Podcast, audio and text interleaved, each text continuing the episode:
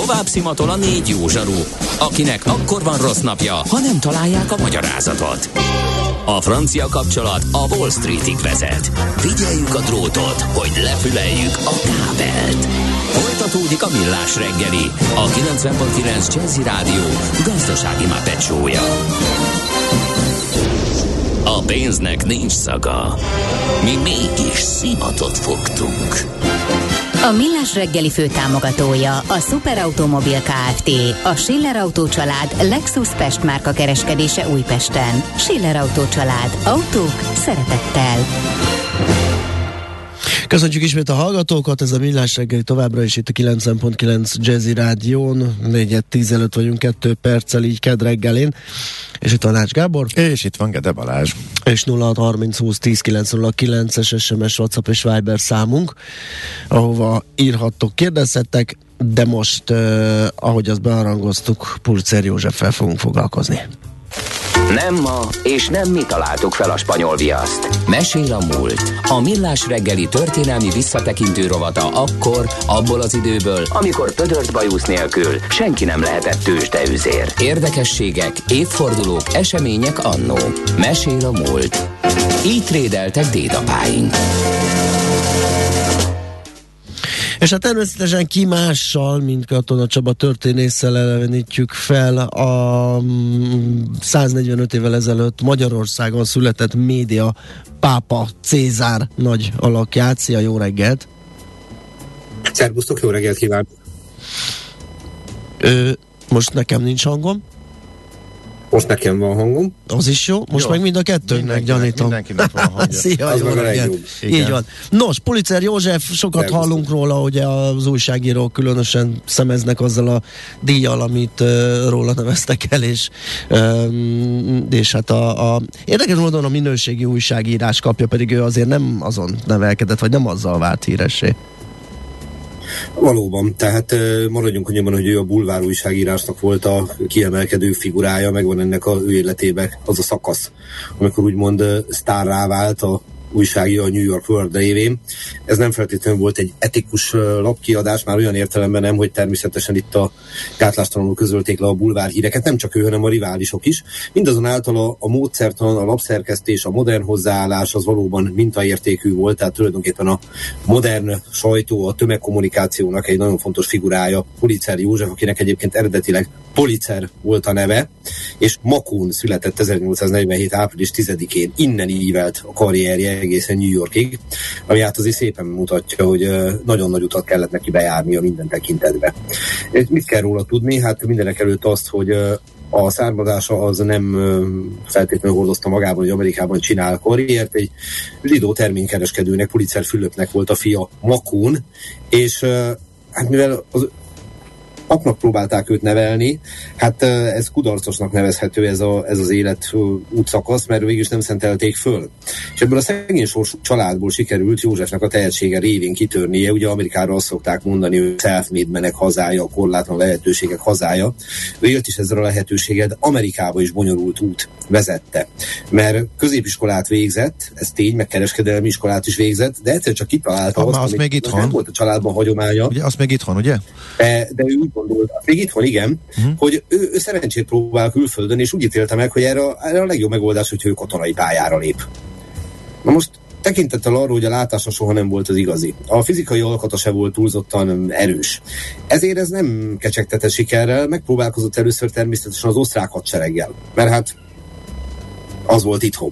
Miért ne próbálta volna meg? Nem, nem vették föl ide, alkalmatlannak találták a katonaságra. Ezek után emelte a tétet rá szerintem nagyon jellemző módon az indiai brit hadsereg, illetve a francia hidegen légió vált a célja. céljává. Hát igen, Igen. itt nem sikerült. Lássuk be, ez nem meglepetés. Viszont végül mégiscsak katonai pályára lépett, ugyanis az a helyzet, hogy volt egy olyan ország, ahol nagyon nagy szükség volt katonákra, és nem igazán volt módjuk válogatni. Ez pedig az amerikai Egyesült Államoknak a hadserege volt, nevezetesen természetesen az északi államoké. Hamburgba az amerikai hadsereg gyakorlatilag szerződtette őt, mert hogy hát a polgárháborúban szükség volt katonákra. és komolyan is vette a dolgot, harcolt az északiak oldalán. Ugye ez nem ennyire szokatlan, hogy magyar katonák harcoljanak a északi hadseregbe, hát 1848-49 számos emigránsa ott van, és a úgynevezett Lincoln lovas ezredbe harcolt, amivel tele volt ugye németekkel, meg részben magyarokkal. Úgyhogy tulajdonképpen 1865-ig, két évig harccal kereste a kenyerét, majd pedig úgy ítélte meg, hogy hát a hadseregben már nem lesz jövője, lévén véget ért a polgárháború, és Missouri államba St. Louisban telepedett le, ahol aztán kettős karriert csinált, ebből az egyik tartósnak bizonyult, a másik kevésbé.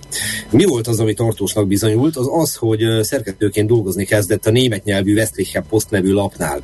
Angolul ekkoriban kezdett komolyabban tanulni, franciául meg németül nagyon jól beszélt.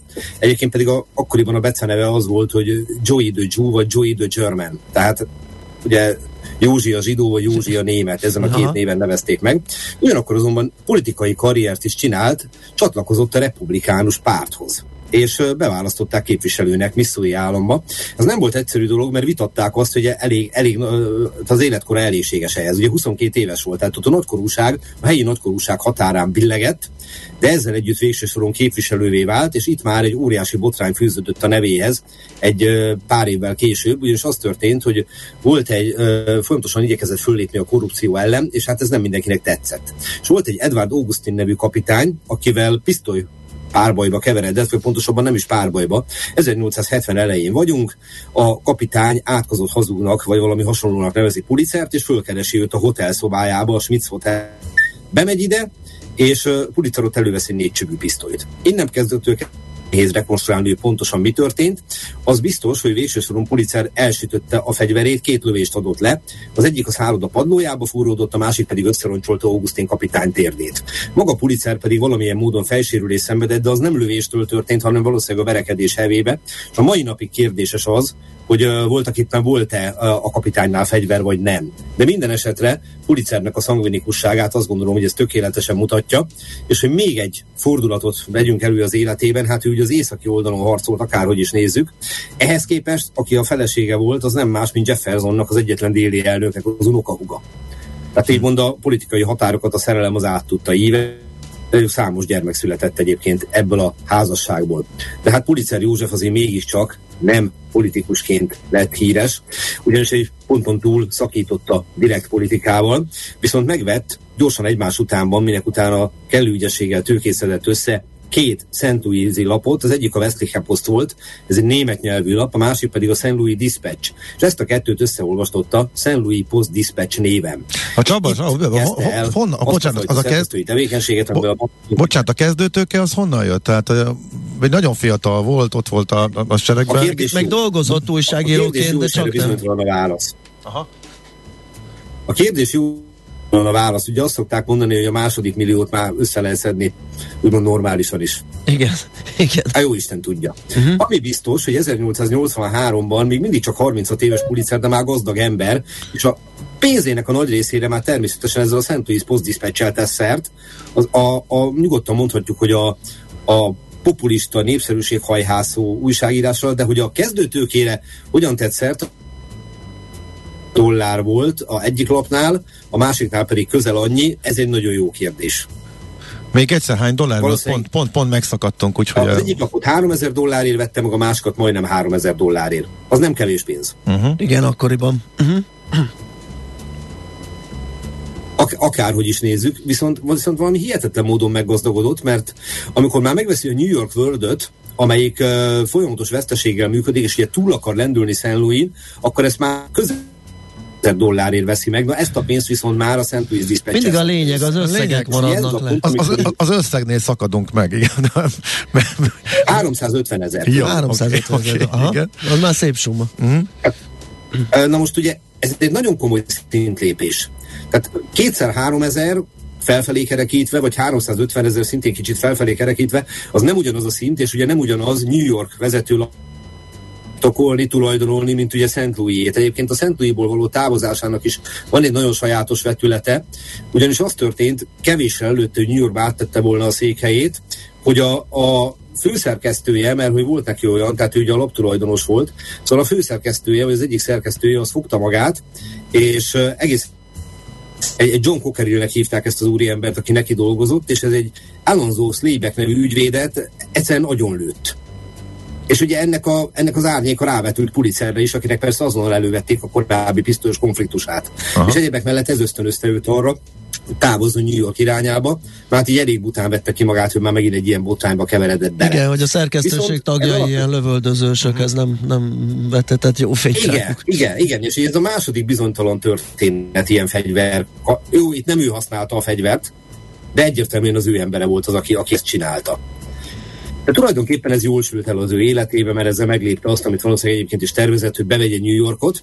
És hát ami ezt a New York world illeti, amelyik ilyen folyamatosan veszteségeket produkált, na ezt a lapot nagyon, de nagyon hamar New York legolvasottabb lapjává tette. Az más kérdés, hogy ez gyakorlatilag egy sajtóháborúba ment bele, mert hogy ott volt William Randolph Hearst, a New York Journalnek a, Journalnek a újságmágnása, és ez a két újság, ez valami hihetetlen háborút vívott azért, hogy megnyerje New York lakosságának kegyét, hét, ami azt jelentette, hogy tulajdonképpen egy rendkívül pozitív minőségi újságírás bontakozott ki. Igaz, hogy mégis a bulvárvonalon, de nagyon-nagyon figyelni kellett arról, hogy jó megszövegezett cikkek készüljenek el, profi újságírók írják, és gyakorlatilag ez a, ez a háború, ami a World meg a Journal között folyt, ez gyakorlatilag oda vezetett, hogy mindkét újságnak a jövedelme folyamatosan nőtt, folyamatosan húzták egymás fölfelé, és végső soron idézőjelbe ezt a háborút Pulitzer megvette, és akkor mondunk egy újabb összeget, ugye lássuk a szintlépéseket, hogy a New York World Palota, amelyik a, egy kiemelkedő épülete New Yorknak, ezt már 2,5 millió dollárból vásárolta meg. Remélem most lehetett hallania. Lehetett, igen. igen. És tényleg azt is, hogy milyen... milyen... És megnézzük azt, hogy a és bocsánat, hány év, hány, év, hány év telt el a kettő között? New Yorkban. Uh-huh.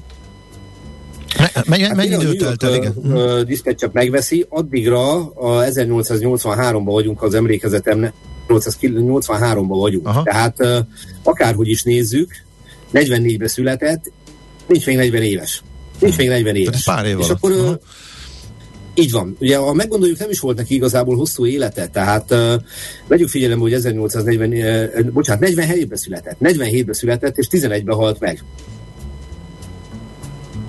64 éves, amikor uh-huh. meghal, 36 éves, amikor már kőgazdag Szent Louisba, és pár évvel később veszi meg a New Yorki újságot. Tehát nagyon-nagyon hamar, nagyon-nagyon gyors karrier csinált akárhogy is nézzük. Hm. És ebből a személyes ambíciója, a bizonyos értelemben vett gátlástalansága, az biztos, hogy hogy hozzájárult, de azzal, amit ő meg tudott mutatni, az igazából tényleg arról szólt, hogy egy modern világban, és ne felejtsük el, hogy itt lépték, hogy modernnek nevezünk Európába, az Amerikába jóval hamarabb köszön be, azt ő tökéletesen tudta végrehajtani, és például ilyen dolgokat csinált meg, hogy reggeli kiadása, de megcsinálta az esti kiadását is. Aha. És ezzel egy lépés előre tudott szert tenni a vetétásakkal szemben. Úgyhogy ilyen húzásokból tudott ő előrelépni, és akkor tegyük rögtön hozzá, hogy arra is volt példa, hogy hazajött Magyarországra, mert nem felejtette el, hogy honnan jött, tehát nem felejtette el a, a gyökereit, úgyhogy uh, járt itthon, alapított újságíróiskolát, és uh, például amikor Munkácsi Mihály Amerikába látogatott 1886-ban, akkor abban ő úgymond szerepet játszott, mert uh, folyamatosan csinálta a reklámot Munkácsinak, tehát mint Magyarország kiemelkedő festőjének. Uh, amikor pedig Magyarországon járt 1875-ben, akkor például a Császárfürdőbe látogatott el, vagy Temesvárra. Miért pont Temesvárra, ez egy nagyon jó kérdés, állítólag egy barátját látogatta meg, és rajta tartotta a szemét a New Yorki magyarságon is, tehát igyekeztek uh, ezekre természetesen őt meghívni. Ő pedig új módon igyekezett szponzorálni szolgálni a, a New Yorki magyarságnak a tevékenységét, hogy hát bizonyos összegeket mindig ott hagyott, és akkor segített úgymond a különféle céloknak a végrehajtásában azzal, hogy pénzt adott. Ja, és még említsük meg azt is, hogy állítólag kiválóan tudott sakkozni. Tehát egy elég beszélünk, és természetesen ugye a legfontosabb, ahonnan ma a nevét ismerik, az ugye a József Pulitzer díj, ami egy legrangosabb díj, akárhogy is nézzük. Tegyük rögtön hozzá, hogy van egy még egy Pulitzer emlékdíj, ezt 1988-ban Fábri Pál New üzletember alapította, de ez nem a, a bizonyos Pulitzer díj, hanem ez egy másik. És Makó főterén pedig szóba áll. Azt gondolom, hogy okkal tisztelegnek az emlék előtt a makóiak, mint városok egyik legnagyobb szülötte előtt. Uh-huh. És Makón talán iskola is visel a nevét, vagy, vagy, vagy elég, elég sok minden. Én azt hiszem, hogy sok minden. Tehát uh-huh, igen. Ha, ha lehet olyat mondani, hogy kicsit ilyen népmesei hős Pulitzer, hogy is nézzük, mert a szegény fiú elindul Magyarországról, és úgymond tényleg nem véletlenül használtam azt a Self-Made Man kifejezést, ugye ez gyakorlatilag azt jelenti, hogy tényleg, ahogy mondani szokták, megcsinálta magát, és ez a bizonyos Pulitzer díj, amit 1917 óta adnak ki, hát aminek ugye a amit ugye róla neveztek el, az tényleg ma a világ egyik legrangosabb újságírói díja. És ez tényleg úgy volt, hogy őt már kicsit zavarta is, hogy ennyire, tehát hogy nem volt annyira jó híre a, a élete vége felé sem, már itt a bulvársztorik miatt meg mindig voltak apróbb botrányok, és hogy egy részéről szándékos volt, hogy ilyen minőségi újságírásra, ilyen újságíró iskolákra Ugye, adjon tudjuk, pénzt Amerikában. Reklám, és tehát, a... ha összegezni a, a Pulitzernek a tevékenységét, akkor azt kell mondani, hogy a szerkesztői kiadói profizmust a, a maximumra emelte, tehát vagy ahogy ma mondanák, kimaxolta. Ugyanakkor azonban ez valóban, ahogy már többször említettem, ez ütvöződött egyfajta gátlástalansággal. Uh-huh. Tehát itt a totális bulvárt minden további nélkül alkalmazta, csak és kizárólag az eladhatóság lebegett a szeme előtt, ugyanakkor azonban, és ezt megint, emre, megint fontosnak tartunk kiemelni, mindezt egy igényes köntösbe tette. Tehát profi újságírók nagyon jó szövegezéssel, lehetőleg hitelességgel, ha pedig valami mégsem úgy volt, akkor majd a következő cikkben az kiigazította, de itt arra helyezte a hangsúlyt, hogy minden azonnal a lehető leggyorsabban nála jelenjen meg, hát nem véletlenül kapkodták el az újságját, és hogyha ezt a fajta a profi hozzáállást, ezt a fajta maximalizmust, ezt oly módon gyakoroljuk, hogy ezt a fajta gátlástalanságot pedig elhagyjuk, akkor azt gondolom, hogy tényleg mm. mintaadó az ő szerkesztői, kiadói tevékenysége, és hát ezért tekintjék őt példaképnek, nem pedig, nyilván ő nem Lev Tolstoy összegyűjtött műveit adta ki, nem ezzel lett népszerű, nem is Jókai Mórét, de még nem is Mark Twainét. Itt a módszertan az, ami miatt Aha. dicséretes az ő tevékenysége. Oké. Okay. Ó, Csaba, nagyon szépen köszönjük. Nagyon klassz, ismét. köszönjük szépen. Szerintem egy roppant izgalmas személyiségről Abszolút. beszélünk. És egyébként pedig az, hogy mennyire pragmatikus volt, szerintem semmi nem mutatja jobban, mint hogy tényleg harcol az északi oldalon, majd feleségül veszi a déli elnök unokahúgát. igen. Mert persze a szerelem mindent együtt állítólag, ugye?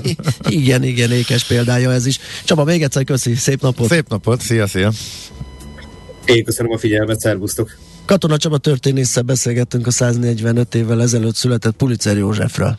Tőzsdei és pénzügyi hírek a 90.9 jazz az Equilor befektetési ZRT szakértőjétől. Equilor, az év befektetési szolgáltatója. Deák Dávid üzletkötő van a telefonvonalunk túlsó végén. Szia, jó reggelt! Sziasztok, jó reggelt, üdvözlöm a hallgatókat! Mi újság, húsvétozás után hogyan rajtolt a Budapesti értéktős, de vagy persze Európa?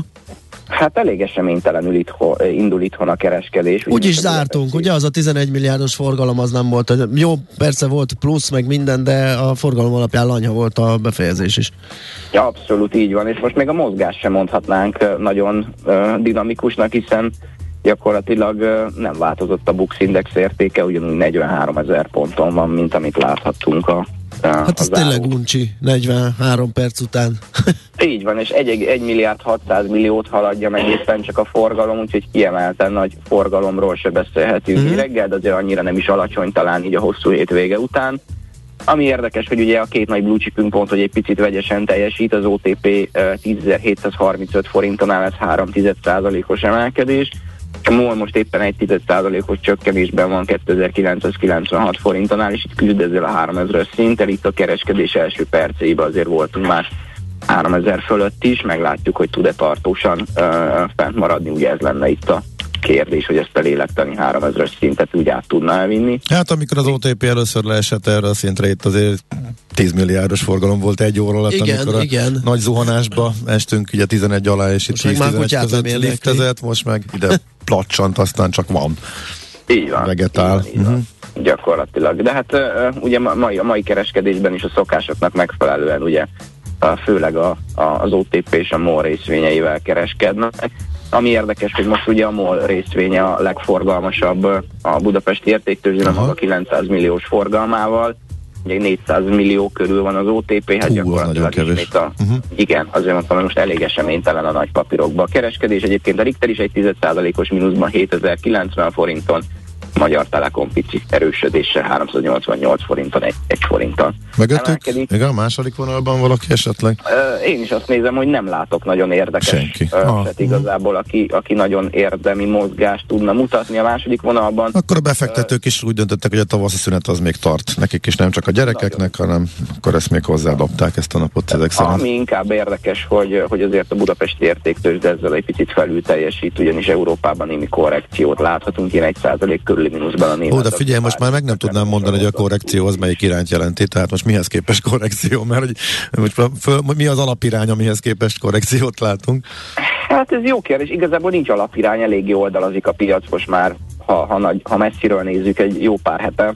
Uh, nyilván nagyon új csúcsokat sem látunk, de, de azért olyan nagy mély aljakat sem. Uh, úgyhogy valóban jó a kérdés, mi az irány. Én sem tudnám egyértelműen megmondani, akkor, akkor igazad van úgy fogalmazok, hogy egy százalékos esést látunk Európában. Uh-huh. Uh, az amerikai határidők 0,1%-os pluszban, úgyhogy egyébként nem Aha. nem tartom olyan nagy izgalmakat. Ami érdekes lesz, ugye, hogy hát folytatódik Amerikában a gyors jelentési szezon, és ugye kezdenek majd a mai nap a zárás után a Netflix-el elkezdik a tech részvények is a jelentést. Lehet, hogy ez egy picit hoz egy kis dinamikát azért az európai kereskedésben is. Uh-huh. Biztos, hogy itt ez meg fogja mozgatni, kérdés melyik irányba, mert hogy uh, nagy reményeket fűztek korábban még, hogy legalább a tech cégeknél kitart a lendület. Az negyed évben is a Netflix ez egy érdekes jelentés volt, hiszen alapvetően nem jelentett rosszat, mégis egy nagyobb esés követte a gyors jelentését, ugyanis hát nagyon úgy tűnik, hogy az, ez pont az a cég, aki megkapja azt a tetőt, amit ugye már, már nem tudja a, a felhasználó Aha. bázisát dinamikusan bővíteni, és ezért érdekes, hogy hogyan fogja tudni újra monetizálni a fogyasztóit. Ez, erre ma is választ kaphatunk majd a mai gyors jelentésben, ezt mindenképpen érdemes lesz figyelni. Miközben pénteken új lokális csúcsra ment ugye a 10 éves állampapírhozam, ami meg a technológiai papírok árazására hat negatívan, úgyhogy nehéz lenne kitalálni, hogy mit hoz ez a mai Bizony, eh, bizony. nap az amerikai kereskedésben. Rendi check, meglátjuk. Forintot megnézzük meg. Ja, forint, igen, hát ha ott van az izgalom, tényleg. Van izgalom egyébként, ott a tegnapi nap láthattunk egyébként egy nagyobb erősödést, és a, azt mondhatni azt, hogy ma nem folytatódik ez az erősödés, de kitart. Egy euróért jelenleg 373 forint 50 fillért, még egy Ó, dollárért az tisztes. 46 Mhm. forint 20 fillért kell fizetni a bankközi devizapiacon, és visszatérnék egy picit itt is a hozamokra. Ugye múlt hét végén láthattuk, hogy az 5 éves ö, magyar állam kötvény az ilyen 7% fölé ment, és ez egy nagyon attraktív hozamszintnek bizonyult, ugyanis elég jelentősen megvették a, a befektetők, egy 30-40 ponttal lejjebb is nyitottunk a hozamokba, és valószínűleg ennek is köszönhető, hogy ilyen szép forint erőt hozott. Úgyhogy nagyjából ez érdekes lesz figyelni, hogyha az 5 éves hozamok megint 7 fölé mennek, akkor, akkor ez elég attraktíve lesz újra a befektetőknek, hogy megvásárolják a magyar eszközöket. Uh-huh. Oké. Okay. Azért érdekes, hogy két hónappal ezelőtt még nem csillogott volna a szemünk, hogy milyen erős a forint a 377 forintos Hát eurónál, de hát megváltozott. Meg ugye az is, az is érdekes, hogy a lakossági állampapírok mindent vittek, így most már nem biztos, hogy a lakossági állampapírok nem. a Ja, jobbak, tehát most már lehet, hogy a simán a mindenki számára elérhető piaciak közül is Igen, lehet kis befektetői lehet szemmel is. Hát főleg ugye mm. tartós befektetési számlára veszik, akkor már nagyon, nagyon igen, a, a, a, főleg a magyar állampapír plusz abszolút veri. Az- Uh, az még a mindenképp, rövid igen. papírok is, már hat, az egy-két éves is 6% fölött vásárolható. Uh, nyilván adó, ez, ez annyi, hogy ez adóköteles. Tehát, hogy Igen, ez ezért jobb a TBS-en. Így van, így van. Mhm. Dávid, nagyon köszönjük, szép napot, a Szép továbbiakban, napot, szia, sziasztok. szia. Deák Dávid üzletkötővel néztük meg, hogy mi újság a tőzsdéken, sőt, még egy kicsit állampapíroztunk is, devizáztunk is. Tőzsdei és pénzügyi híreket hallottak a 90.9 jazz az Equilor befektetési ZRT szakértőjétől. Equilor, az év befektetési szolgáltatója. A kultúra, befektetés önmagunkba, a hozam előrevívő gondolatok. Könyv, film, színház, kiállítás, műtárgy, zene. Ha a bankszámlád mellett a lelked és szürke állományod is építeni szeretnéd. Kultmogul. A millás reggeli műfajokon és zsánereken átívelő kulturális hozamgeneráló rovata következik. Na, hát ö, ismét Csak is programajánló végül is, ha úgy vesszük, mert nagyon izgalmasnak ígérkezik a május közepi eh, hétvége. Ha valaki akkor itthon van május 13-15-e eh, között, akkor a Budapesti Tavaszi Fesztivál keretében egy nagyon izgalmas dolog lesz. Az elhagyott kirakatok mellett kávézók és színházak üveg, üvegablakai eh, töltődnek majd föl kortás művészek előadásaival, akcióival és alkotásaival 14 különböző helyszínen egész hétvégén közel 50 alkotó közreműködésével. Kirakártnak eh, hívják, még a Covid időszakra nyúlik vissza a járványhelyzet okán, amikor eh, zárva voltak a eh, színházak, akkor döntöttek hogy a főváros független befogadó hely, hogy kiviszik a vitrínbe zárt művészetet az utcára, a helyzetre alkalmazkodva innovatív formában, ebben a formában, így ez a második ilyen alkalom lesz a tavalyi nagy siker. Utána lesz itt mindenféle fény, mert a fény a fókuszeleme az egésznek, természetes, mesterséges, hideg és meleg, sarki, arra kíváncsi vagyok, azt meg is nézem, hogy az hol lesz, uh-huh. és milyen formában, milyen kirakatban, vitrínben fog föltűnni, de a nagy eh, kedvencem sok szereplős, színházias, táncos, zenés. Alagút végi fény. Alagút, alagút végi fény, igen. Sok esetben jól jönne most, hogyha látnánk. igen. Mini, igen, hát ez fo- igen, főleg a háborúval igen. kapcsolatos beszélgetés végén éreztük, hogy még azt sem látjuk, és ez elég szörnyű. Mini koncertek, performanszok, sok színház, én a Jurányi ház, Gólem színház, három hollót összeolvastam, és pillanatra a holló színházra gondoltam, de nem, ezek ugye különböző színházak. MU színház, Betlentéri színház, Kéné, és a többi, és a többi. E, Átium Erzsébet liget sokan.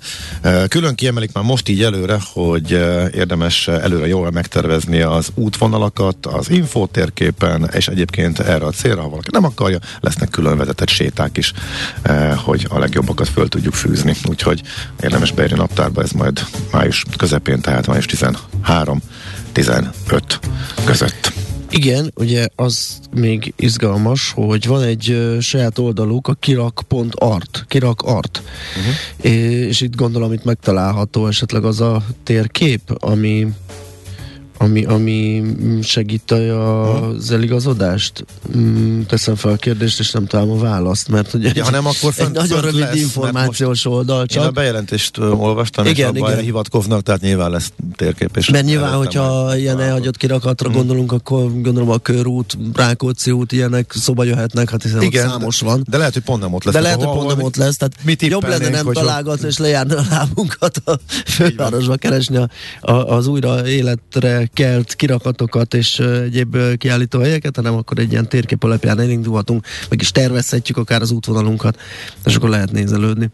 És még egy érdekes hír, 1,8 milliárd forintot különítettek el, vagy adtak, ez jelent meg a közbeszerzési dokumentumok között, és az RTL vette észre, hogy Töröcsik Mari szülő falujában építenek egy neki, illetve az ő nagyapjának emléket állító házat, amely nagyapja Kovács Sándor építette azt a mozit, ami ott tök népszerű lett, és ezt az épületet fogják átalakítani, amely így Kovács Sándor Törőcsik Mari házként fog.